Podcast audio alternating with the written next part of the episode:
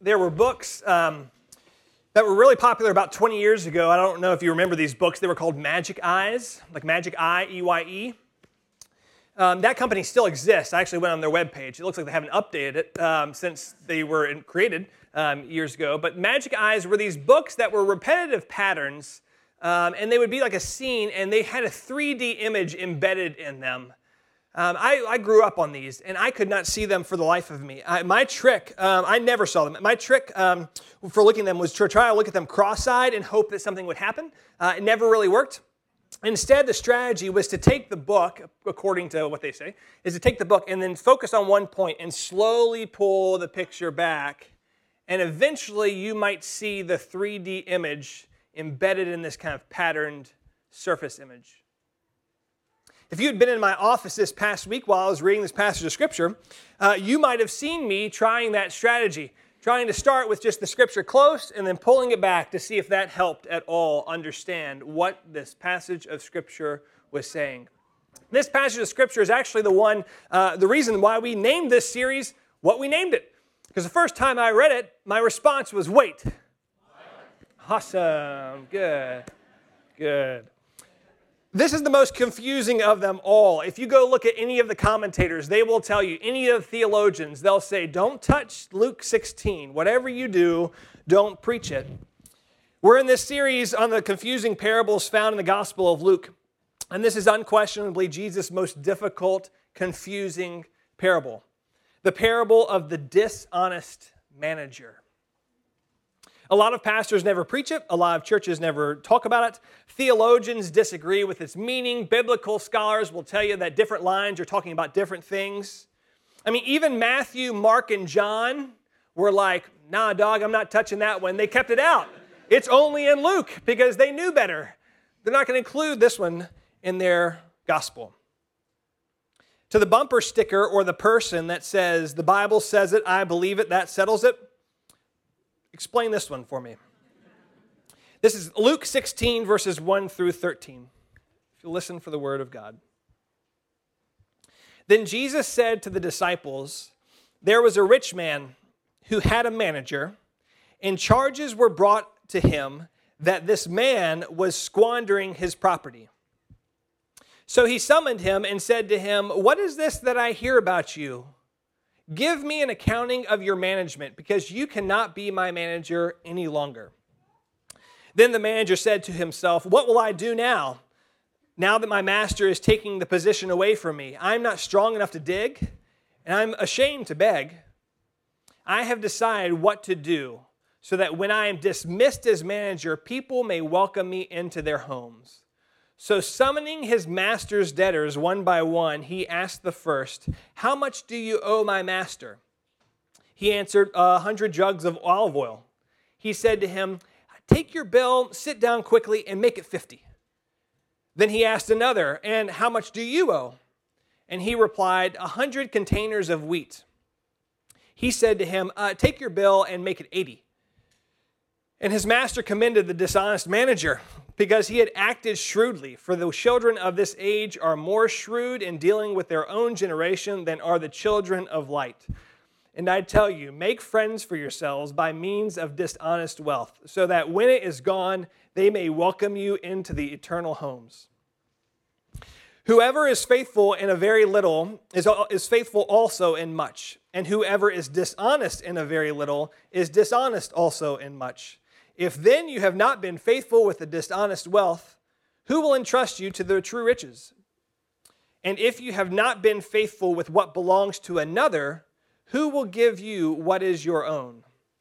No slave can serve two masters, for a slave will either hate the one and love the other, or be devoted to one and despise the other. You cannot serve God and wealth.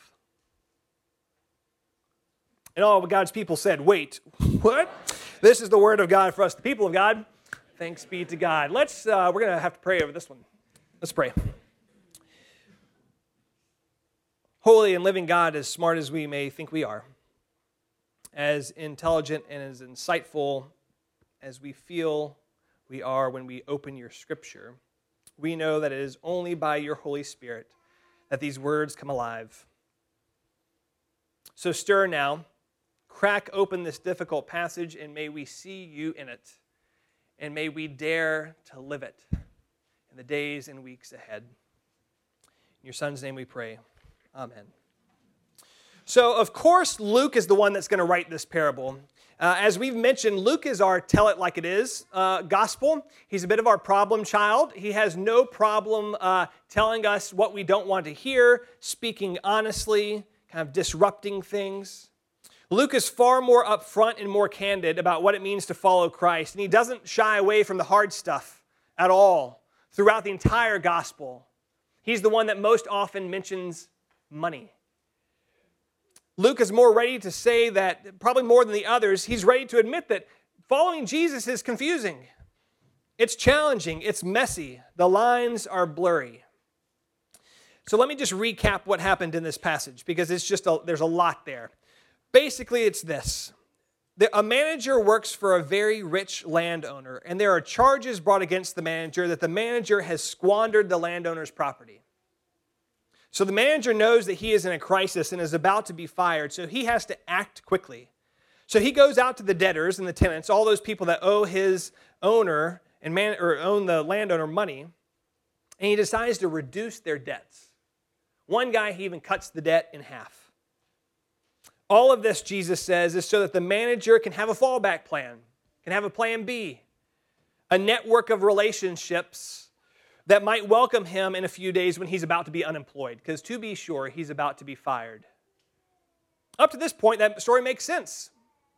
If you're about to be fired, start looking for plan B. But then all of a sudden, verse 8 happens, and it throws this whole parable into a tailspin. It says, And his master commended the dishonest manager because he had acted shrewdly. And then there's this fascinating kind of ambiguous phrase for the children of this age are more shrewd in dealing with their own generation than are the children of light.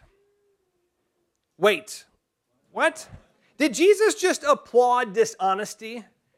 Did Jesus just commend cooking the books in order to kind of cover your tail?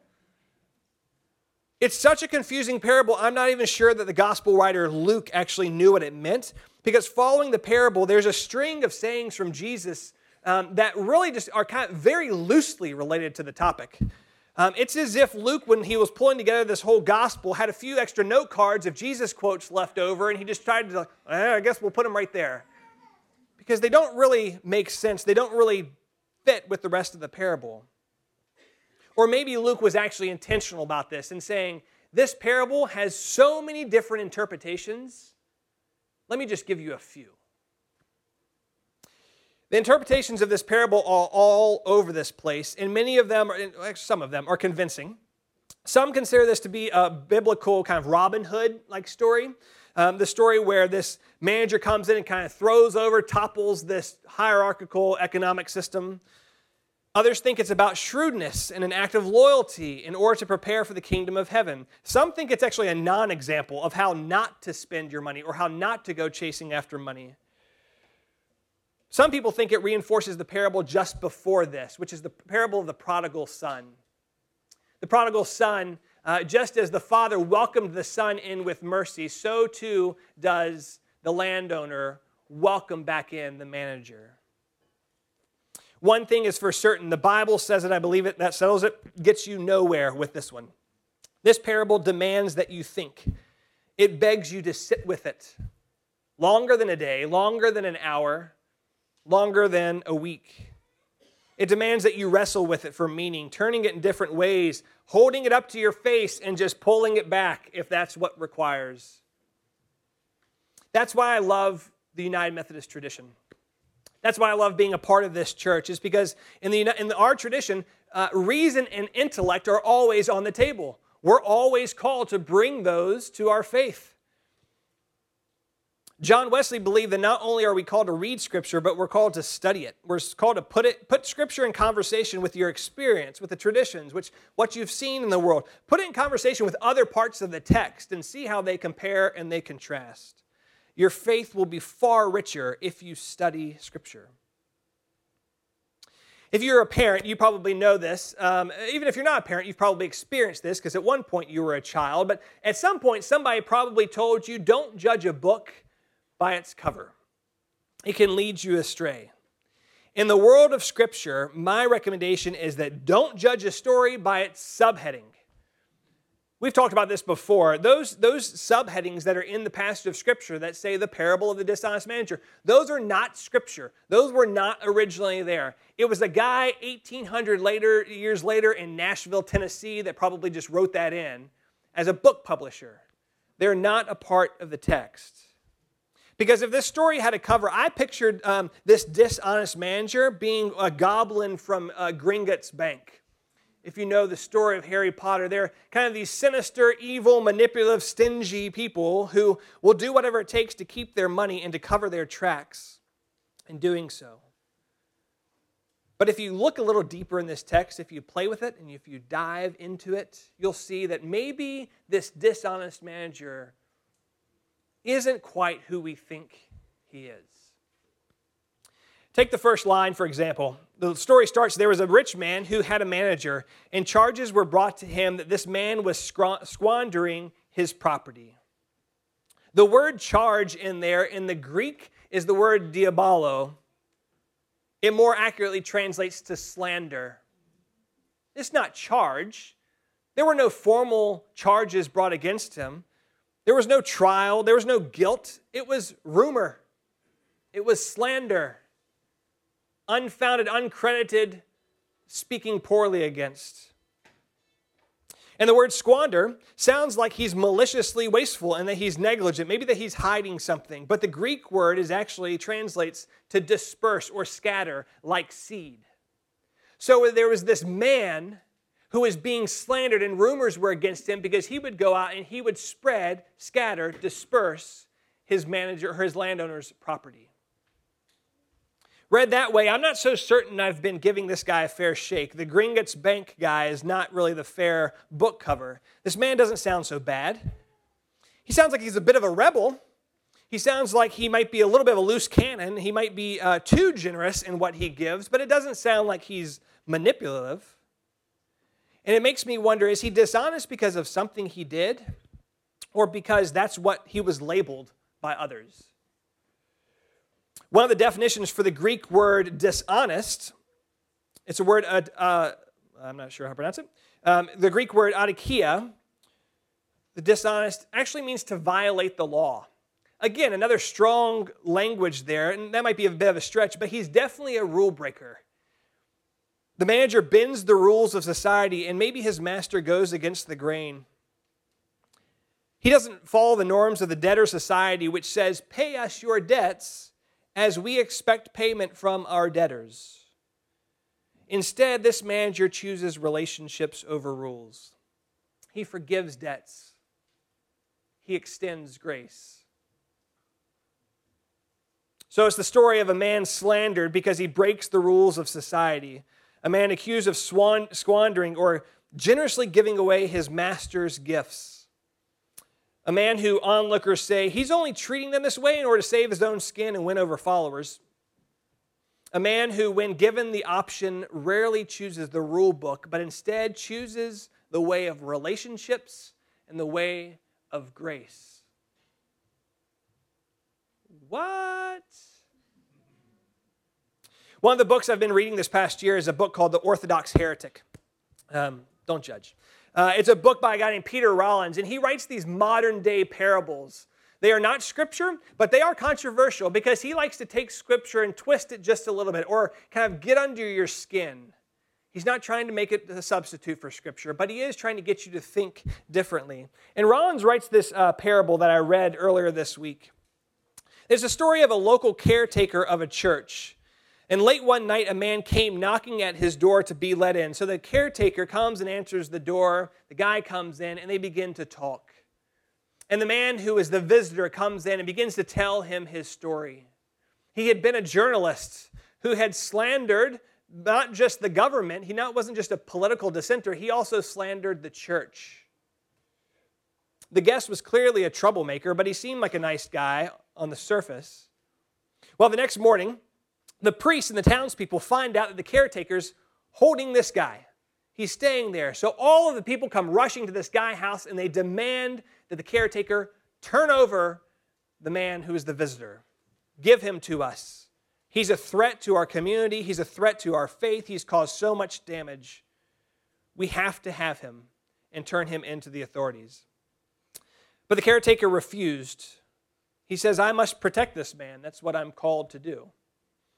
The priest comes back the next day and comes back with scripture, and he's ready to go and ready to say, See here, he needs to be handed over. He has slandered the church, he has slandered our community, he's speaking against all of us. Hand him over. And the caretaker says, Nope, not going to do it. So the priest prays to God and says, God, if anyone can convince the caretaker to hand over this man, it'll be you. So God and the priests go to the caretaker, and God says, Hey, caretaker, clearly this man has done some harm. In order to protect this town, you, you need to hand him over to the priest. But the caretaker responds, says, God, if you want me to remain faithful to you, I must protect this man. You have already demanded that I protect this man, the persecuted. He's persecuted all of us, but you've already demanded that I keep him and I protect him because we are called to protect the persecuted. Your words of love have been spelled out by the lines on his face and your mercy in his flesh. So, God, I must defy you in order to remain faithful to you. God turned back to the priest and others, saying, If I can't convince him, you probably can't either. So leave this caretaker in peace. Then God smiled and withdrew, knowing that his will had been. Sometimes following Jesus means breaking the rules. What if that's how we lived our lives? What if we had the courage to forgive and to show mercy to anyone and everyone, just like the manager does, just like the caretaker did? What if we were as bold as the manager and the caretaker, not fearing the consequence of what might come if we love too much, or if we forgive too much, or if we show too much mercy? It's a risk that sometimes will make the townspeople in the church pretty angry then we have to show mercy and forgiveness all over again to them too. It means taking a chance and rolling a dice and taking a leap of faith. But maybe following Jesus means breaking the rules, forgiving our debtors just as God forgave us. These parables are not easy. This one's not easy. It's not always clear how we're supposed to do it. It's not simple to just live a life of forgiveness, but we do it anyways because a long time ago, there was a dishonest, shrewd, rule breaking manager that came to this earth. And it was his forgiveness that us debtors always dreamt of. Amen.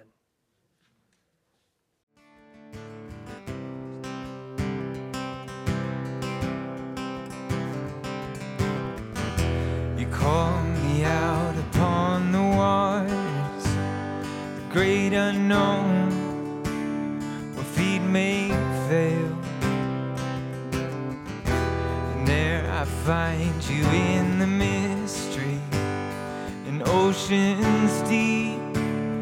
My faith will stand. And I will call upon your name. And keep my eyes above the waves. When oceans rise my soul will rest in your embrace. For I am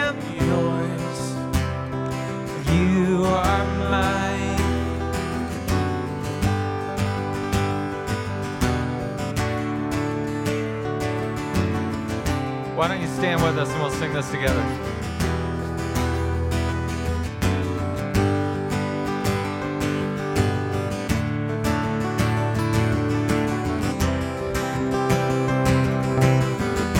Your grace abounds in deepest waters sovereign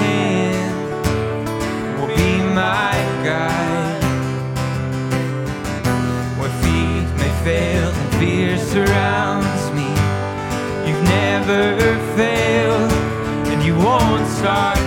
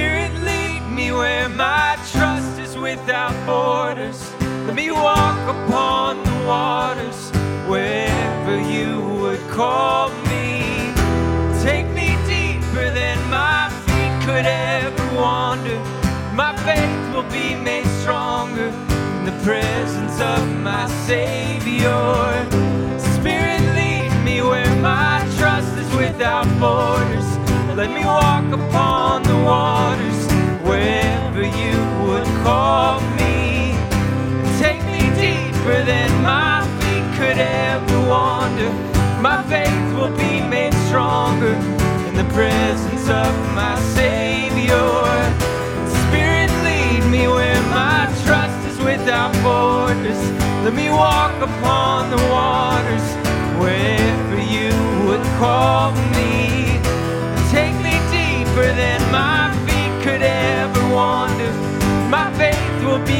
Stronger in the presence of my Savior. And I will call upon your name and keep my eyes above the waves. When oceans rise, my soul will rest in your embrace.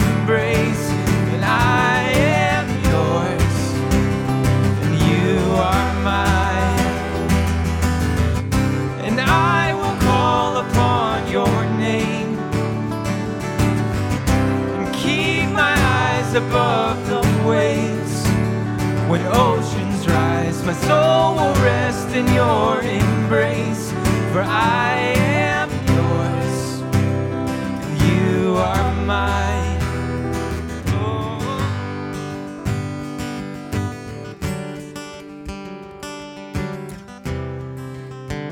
Don't forget, uh, we'd love for the Clark family and for Allie to go uh, say hello. Be sure to greet them and welcome them to this new community. Go from this place uh, living a life of forgiveness. Uh, a world that says, pay us our debts as our debtors owe us. Go and forgive our debts, just as your Father in heaven has forgiven you. Go from this place in the confidence and the peace of Jesus Christ. In the name of the Father, the Son, and the Holy Spirit. Amen. Have a great week. We'll see you next Sunday.